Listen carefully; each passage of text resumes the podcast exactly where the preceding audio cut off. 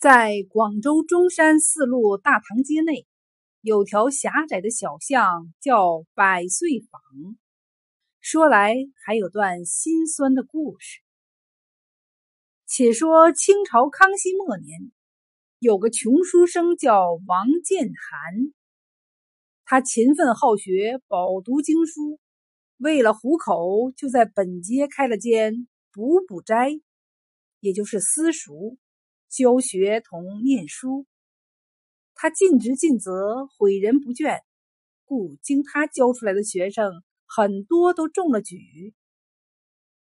古代的读书人苦守寒窗，铁砚磨穿，就是为求取功名，而求功名的唯一途径就是参加科举考试。王建涵也不例外。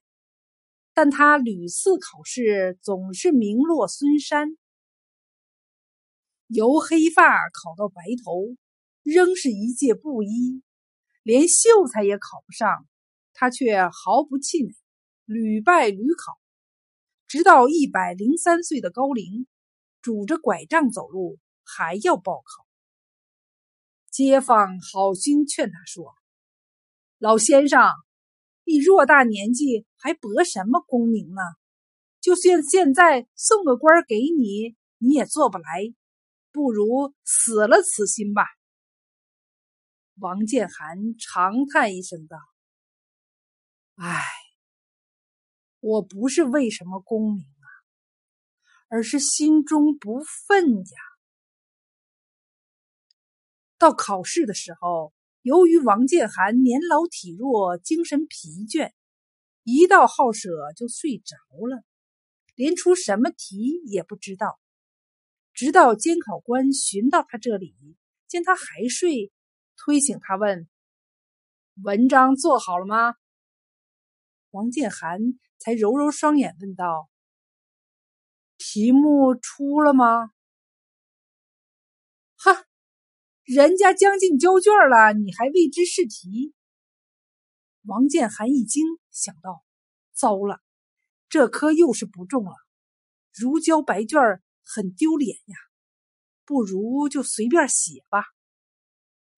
于是问了试题，想到哪句就写哪句，不像以前那样精雕细琢、引经据典了。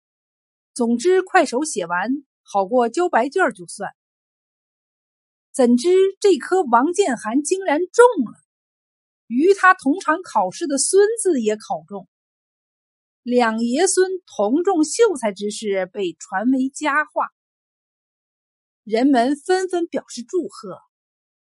王建涵喜极之余，冷静想到：为什么我以前用心去考却不中，这次随便写反而能中呢？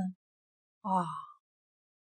是了，因我以前落笔太高超，并以能引用冷僻典故为荣，连士官也不小，怎会中呢？而这次写的通俗易懂，反合士官的口味，正是不愿文章高天下，但愿文章重士官呐。王建涵在科场中拼搏了七十载。